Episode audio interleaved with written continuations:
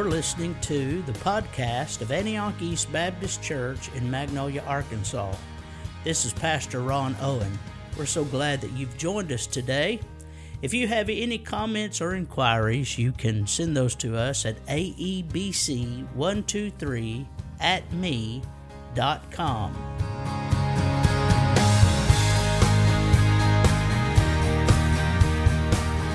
been a real privilege to be here with you, and we've been looking really carefully at this mysterious thing uh, that we call the conversion of a person, right? How, how does God change people? What's going on? What are these remarkable things that are happening from God's side and in the heart of a person when they actually come into relationship with Jesus Christ?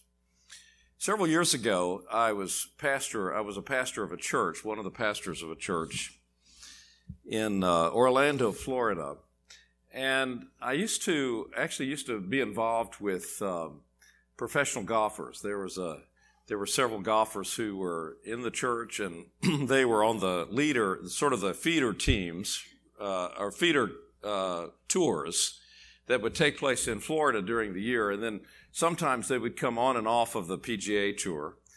And uh, that's the way they end up on the PGA tour, uh, actually. So I had the privilege of leading Bible studies for them and then eventually even led some of the, some of the other Bible studies on the at least the Nike tour. So I, I, got a lot of good experience with these professional golfers, though I wasn't a very good golfer myself.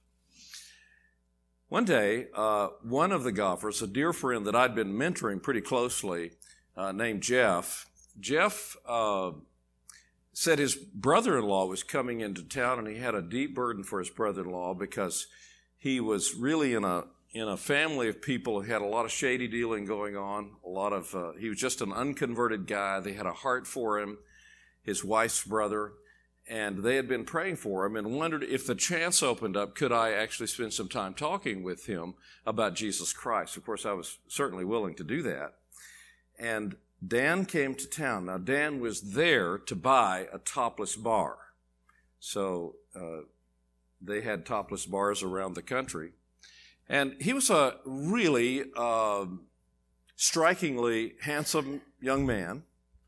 He uh, had a great personality, and he wanted to talk with me about Jesus Christ.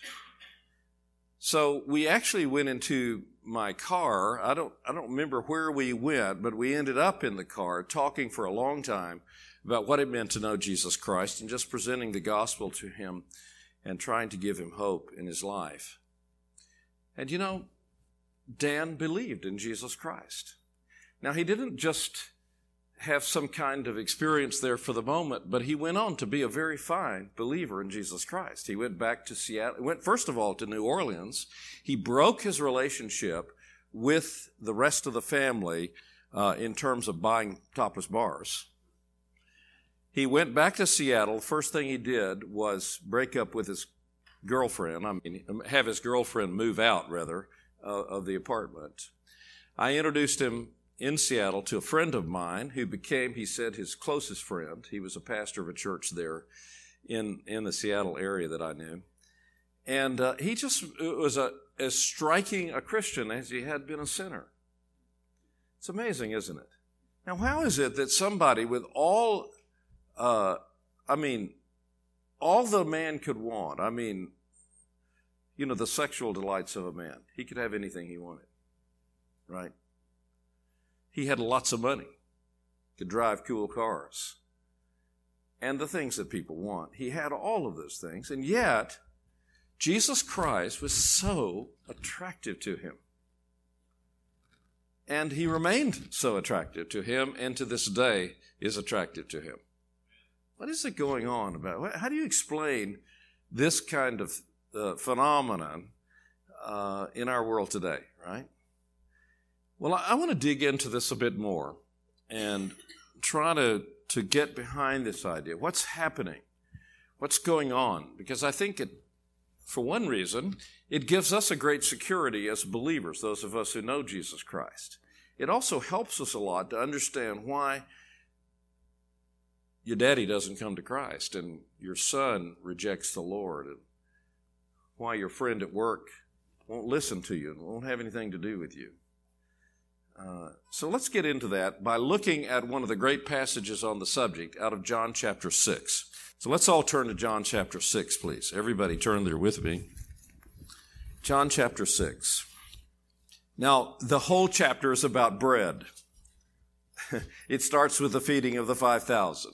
You perhaps know this already. It's all about bread. John collected, John is uh, giving us in the book of John seven great miracles or signs. And this is one of those great signs of Jesus, the feeding of the 5,000. So that's where it starts. He also gives us seven great discourses, and it's a very organized book, by the way. So he gives us seven great discourses, and from this uh, amazing experience, which was the most, which was amazing, and it's uh, in the sense that it's in it's the most verifiable of the miracles that was ever performed. Because you could, it didn't just happen to one person or a small handful of people. There were 5,000 people who could say, I ate bread that came from these five loaves and two fish. I mean, that was very, is verifiable, if you know what I'm saying, on a, on a big scale.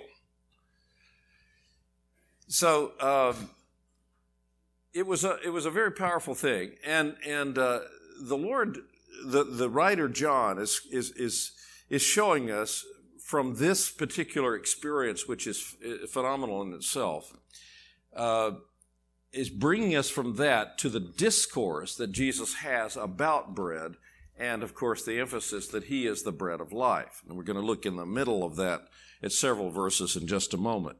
In between that experience, when Jesus uh, fed 5,000 people, and the discourse on the bread of life, uh, Jesus moves from the west side of the Sea of Galilee across diagonally across to the top side of Galilee, the Sea of Galilee, to Capernaum. And that's when we have the walking on the water experience. It's always associated with the feeding of the 5,000 in the Gospels. But John actually makes little effort to say much about that. He doesn't develop that very much because John's real purpose here is to talk about the bread. That's what's on his mind. So when he gets to the north side of the Sea of Galilee in verse uh, 25, they ask him a question Rabbi, how did you get here? And Jesus, in true Jesus form, didn't really answer them, but gave them some other answer. And here's what he said in verse 26 Jesus answered them and said, Truly, truly, I say to you, you seek me not because you saw signs they were supposed to reveal who I am. But because you ate of the loaves and you were filled, do not work or labor for the food which perishes, but for the food which endures to eternal life, which the Son of Man will give you, for on him the Father God has set his seal. Now, I would like to go through every verse of this great discourse. It's really a remarkable passage of scripture on our subject, actually. But I'm going to focus beginning in verse 35. So drop down in this uh, bread of life discourse to verse 35, and I will begin there. He had just said, I am going to back up a little. He just said in verse 33, For the bread of God is that which comes down out of heaven and gives life to the world. And they said to him, Lord, always give us this bread. They didn't know what they were saying, did they? But Jesus said this. Look at it in verse 35 and 36. Jesus said to them, I am the bread of life. He who comes to me will not hunger, and he who believes in me will never thirst. But I said to you that you have seen me, and yet you do not believe. Let's just think about these couple of verses for a moment because it's a it's a it's something that happens in our experience uh, in our love for people and our desire to see them converted to Jesus Christ. Here's Jesus saying something about himself that should be absolutely attractive to them. Imagine having a life in which you have no thirst or no hunger. Doesn't mean physically, of course. He means those deep longings of the heart are satisfied in Jesus Christ.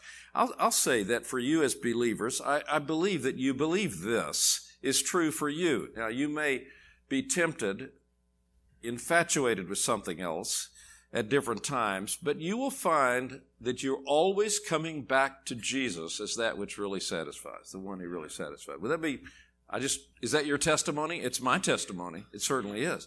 I find my deepest longing is life. I was just thinking the other day, I've been 54 years in the ministry.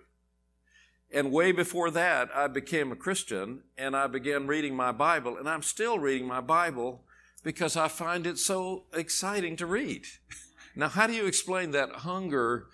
You know, I'm just finding the words of God to meet my needs and to provide me such joy, such satisfaction. And that's part of what he's talking about right here. When we know Jesus, when we know him, we have this. Uh, we have this bread that always feeds, and we have this, we have this, uh, our thirst met in Jesus Christ. Now, I will tell you that anyone who believes in Christ can have this benefit. Look at it again. He says in verse 35 I am the bread of life. He who comes to me will not hunger, and he who believes in me, really, the word comes there and believes are basically the same idea. He's just repeating it. He who comes to me will not hunger, and he who believes in me will never thirst.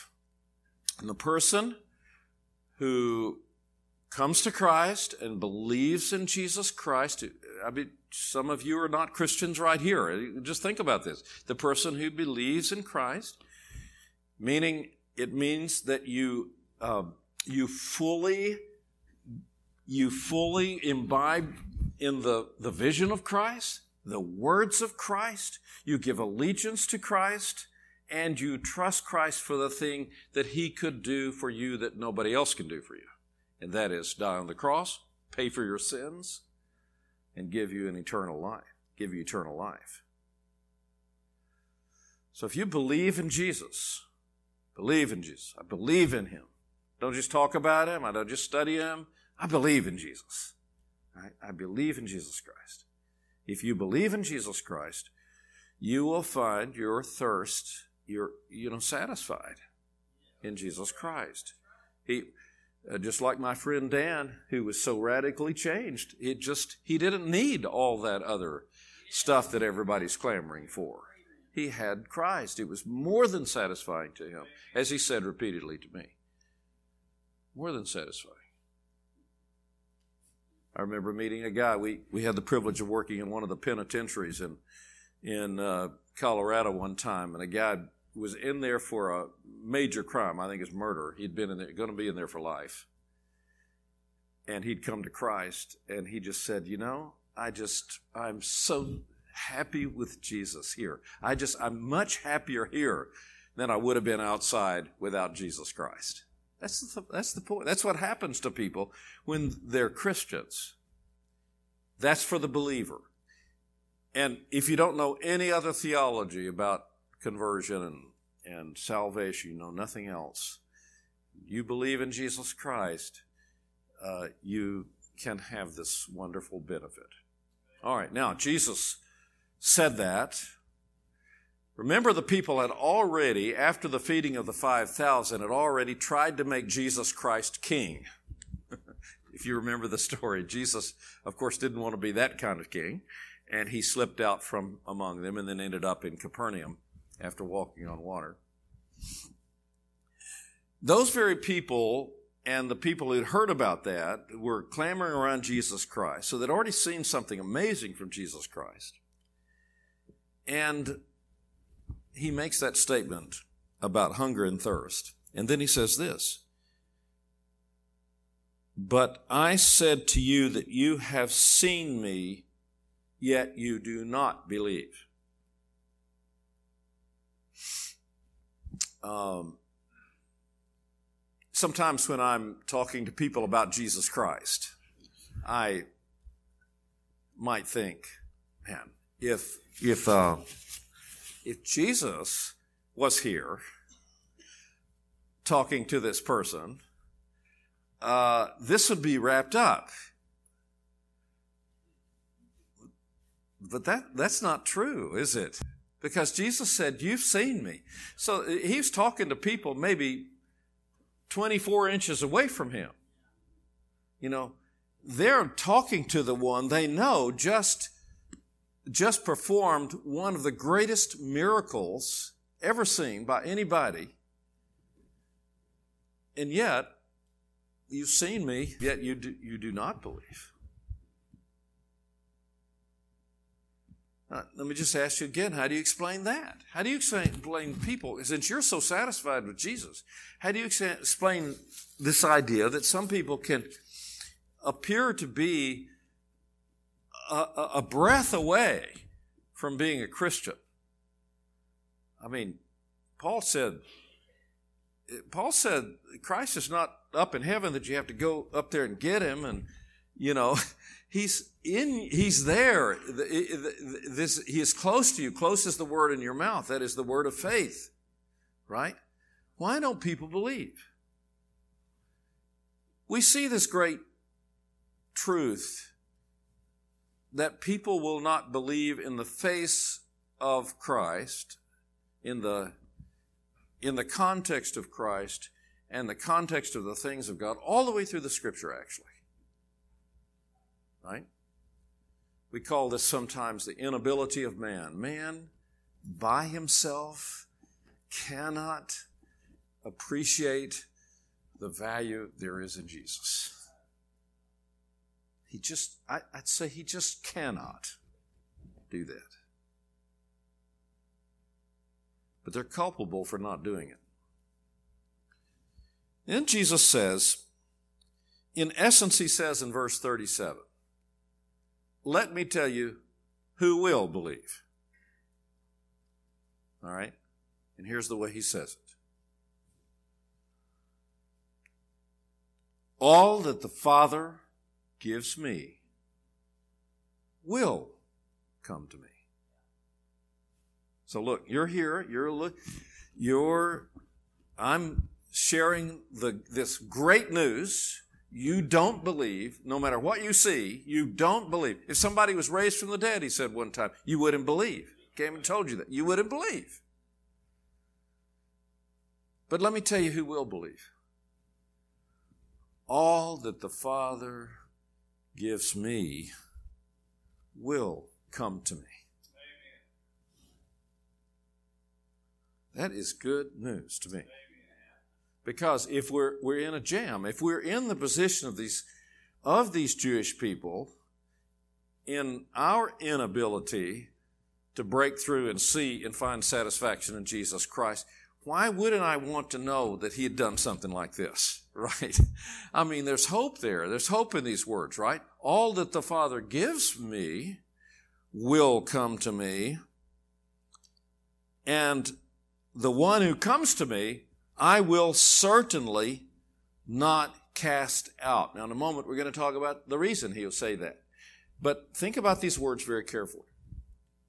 Don't just gloss over them because this is Jesus talking and he means every word he says. When he says all that the Father gives me, we have to understand first of all that the, in eternity past, the Father has some. He means has some in his heart right? And those in his heart, specially chosen for some, not, not because they will believe, because it says they will come to me. They will come. Yet to happen, right? But all those in the Father's heart, He has in some way in eternity past given them to the Son, and the Son will not cast them out, will not push them away. Instead, he says he's going to come to earth to perform what is necessary for their eternal salvation. Right?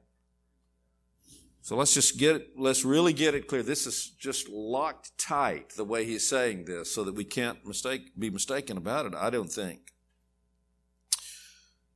So the Father has some. He gives them to, to the Son. And all of those who've been given to the Son in their lifespan, when they are born and live their life, sometime along the way, they will come to Christ. That will add amazing impetus to your evangelism. If you thought it was all left up to man, nobody would be satisfied with Jesus. Nobody would seek to be satisfied with Jesus, right? They would find satisfaction in what they've got. Try to at least. But because of this idea, we can say, wow, there's hope. When I go out and I, I speak the gospel, there's hope. Remember what I told you the other night, that statement of the Apostle Paul. He said, you know, to the Greeks, the gospel is, is uh, uh, uh, foolishness. To the Jews, it's a stumbling block. But to the called, it's the power of God unto salvation.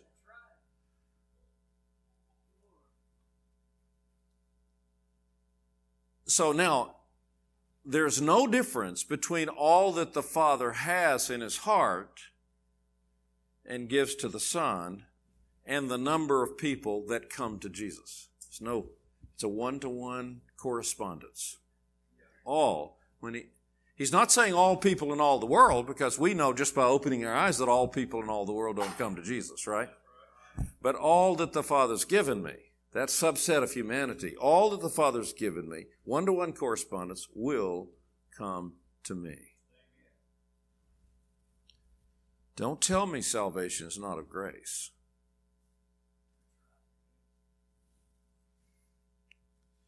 And the one who comes to me, I, I will not cast out.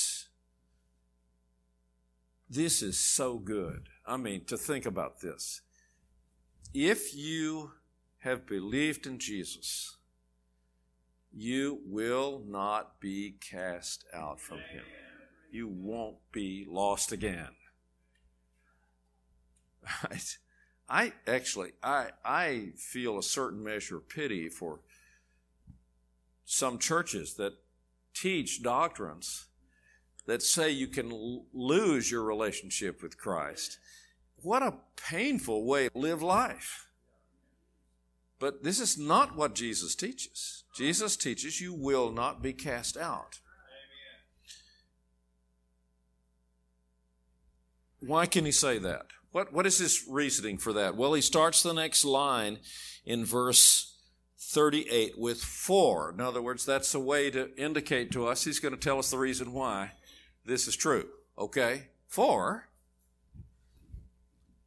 I have come down from heaven not to do my own will, but the will of him who sent me. And this is the will of him who sent me, that of all that he has given me, I lose nothing, but raise it, that is the all, up on the last day. So again, one to one correspondence. The all that were in the Father's heart are given to the Son, every one of them. All that were given to the Son will come to Jesus. All that come to Jesus will not be cast out. And the reason they will not be cast out is because Jesus came on mission to do what was necessary for them never to be cast out to obtain their eternal salvation, so that he will not lose one of them, but every one of them will be raised up on the last day. One to one correspondence. Oh, that's, that's, this is good news. It's really good news, isn't it? Isn't that good news? This is the security that we have in Christ. This is one of the greatest passages on the security that you have in Christ anywhere in the Bible. Now we know, the, even though he doesn't spell it out here, we know what Jesus came to do to make this a reality. Right? I have come down from heaven to do the will of my Father who is in heaven. So what is it that he came down to do? Well, you know what it is, don't you? He came to live a perfect life and to die as the perfect Lamb of God on the cross and then to be raised up victorious over sin and death on behalf of all who are his. Right? Jesus said, I, or it was said of Jesus, I believe it's in the book of Matthew, he shall be called Jesus, which means Jehovah, Jehovah saves. He shall be called Jesus, for he shall save his people from their sins. He came down on mission. He came down to do something for the people that he had been given and for the Father who had commissioned him to carry out his will on behalf of these people. And he accomplished, he accomplished, he received the travail of his soul, right? He, he did what was necessary, and that secured every last one of those in the Old or the New Testament, whether they look forward to Christ or look back on Christ, he secured the eternal salvation of every one of his. Right? Without exception.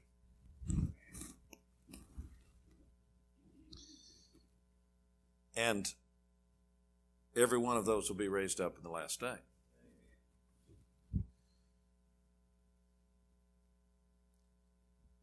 For, to explain it again and from another side, he says in verse 40, For this is the will of my Father. So we, we found out in verse 39 the will of him who sent him was to do what was necessary to secure their salvation forever.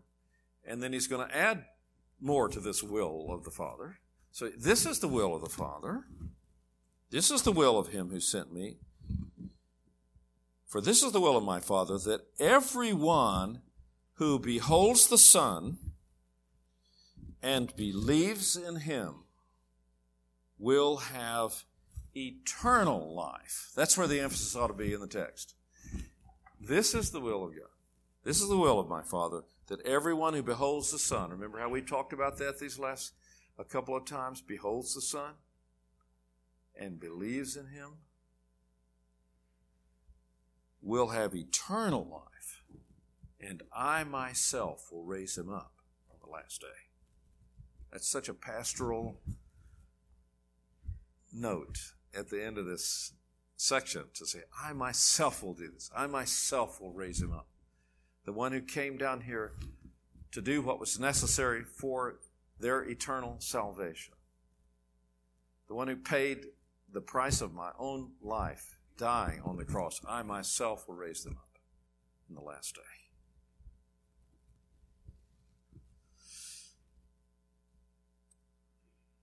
So, your concept of grace may be limited to what you receive when you believe satisfaction in Jesus in this case.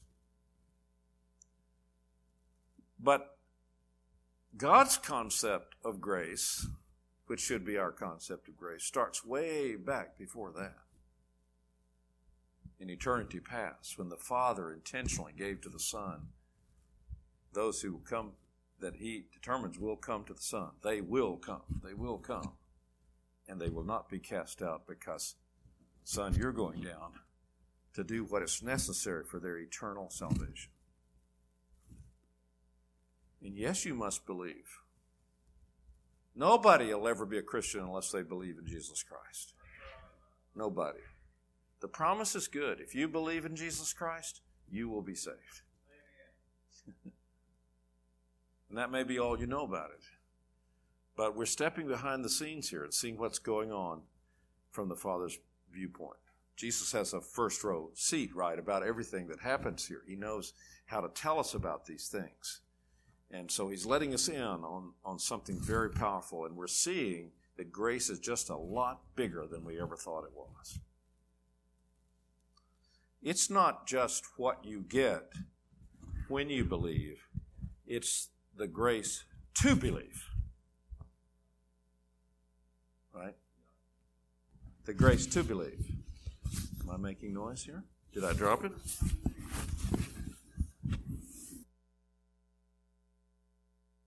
Is this better? I'm, I'm sorry. I hope it wasn't too distracting. Are you still with me? Let me say that again. It's not what the grace is not just what you receive. The grace is the ability to believe. Right? Let's go just a bit further. Therefore, the Jews were grumbling about him. Therefore, the Jews were grumbling about it. something so full of grace, something so helpful, something so securing, something so amazing, but they grumbled about him. You see the connection with the numbers in the Old Testament, the bread experiences, the grumbling. John is tying these things together, right? From the book of grumbling, the book of Numbers. Therefore, the Jews were grumbling about him because he said, I am the bread that came, came down out of heaven. They were saying, Is not this Jesus, the son of Joseph, whose father and mother we know? How does he now say, I have come down out of heaven? And Jesus answered and said to them, Do not grumble among yourselves. No one can come to me unless the Father who sent me draws him, and I will raise him up on the last day. It is written in the prophets, and they shall all be taught of God. Everyone who has heard and learned from the Father comes to me. Again, more insight from Jesus, which is absolutely credible. This leap from accepting Jesus Christ as a remarkable human to believing that he is divine and sent from heaven is a supernatural one. It is something that God has to implant in the heart of a person, right? They could not get beyond the fact that he's just this guy that we know. As remarkable as he might be, whatever we just think we just saw, he's just a person. How could it be? He's Joseph's son. How can you say you came out of heaven and you're the bread that feeds the world? Jesus said, Well, look, nobody can come to me unless the Father who sent me draws him. The word there really is drags, which you may know. But it's not drags like against the will, right? He brings you with your will being changed. He overwhelms your will. You say, well, don't people, you know, uh, are you saying people don't resist Jesus? Christ? I say everybody resists God. Everybody resists. That's the human nature, right? But he overwhelms the resistance, and that's how he draws us. And the way he does it, the way the Father does it, is he, the way it's written here is, he teaches them. He says, No one can come to me unless the Father who sent me draws him, and I will raise him up on the last day. It's written in the prophets, they shall all be taught of God. This is Jesus saying this. They shall all be taught of God. Everyone who has heard and learned from the Father comes to me. So, what is he saying here? Well, he's not saying that people are converted without the gospel. That's a something clear from all of the scripture. But he's saying that as the gospel is heard, the person that is being drawn by the Father is the one who can come to Christ. Right? So, whereas it is the natural sinful propensity of every human to reject Jesus Christ, to disbelieve in Christ, and to prefer their own way, that is overwhelmed. They cannot, he, he uses a, an ability word here. No one can come to me unless the Father who sent me draws it. It can't happen unless th- there has to be this supernatural work going on on the ground. Uh, you know, you know when, when this is actually going on, it has to be supernatural. No one can do that unless the Father sent me draws them. And the way He does that is He teaches them because the prophets have said, Jesus said, everyone who's taught of God comes to me. So notice those two words, verse 44. No one can come and then in verse 45, everyone who has heard and learned from the Father comes to me. No one can come, but everyone who learns from the Father can come to me. So as the gospel is heard, like even tonight, as the gospel is heard, some people are being taught by the Father. Some people are hearing God. Right? It's that same thing we've been talking about, that revelatory work of God. We've talked about it in the sight way, but here is the hearing way, right? Everyone who's taught by the Father. That means as I'm teaching the gospel, or as your friend, or it teaches the gospel, or as you read the gospel, or as you reflect on the gospel, God is at work in that. God the Father is at work in that to draw you to the Son. That's the supernatural work that has to take place for a person to really believe in Jesus Christ. God is speaking. So, grace is uh, such a huge thing. Grace begins in eternity past in the heart of God, the Father. Right? God gives to the Son. When you're born, you come along all these years later. Christ, died, Christ comes to earth for his own. He dies, and he's resurrected. Then you come along, and you come to him. He uses the Holy Spirit to do that. He draws you to himself. He teaches you himself so that you can respond to Jesus Christ.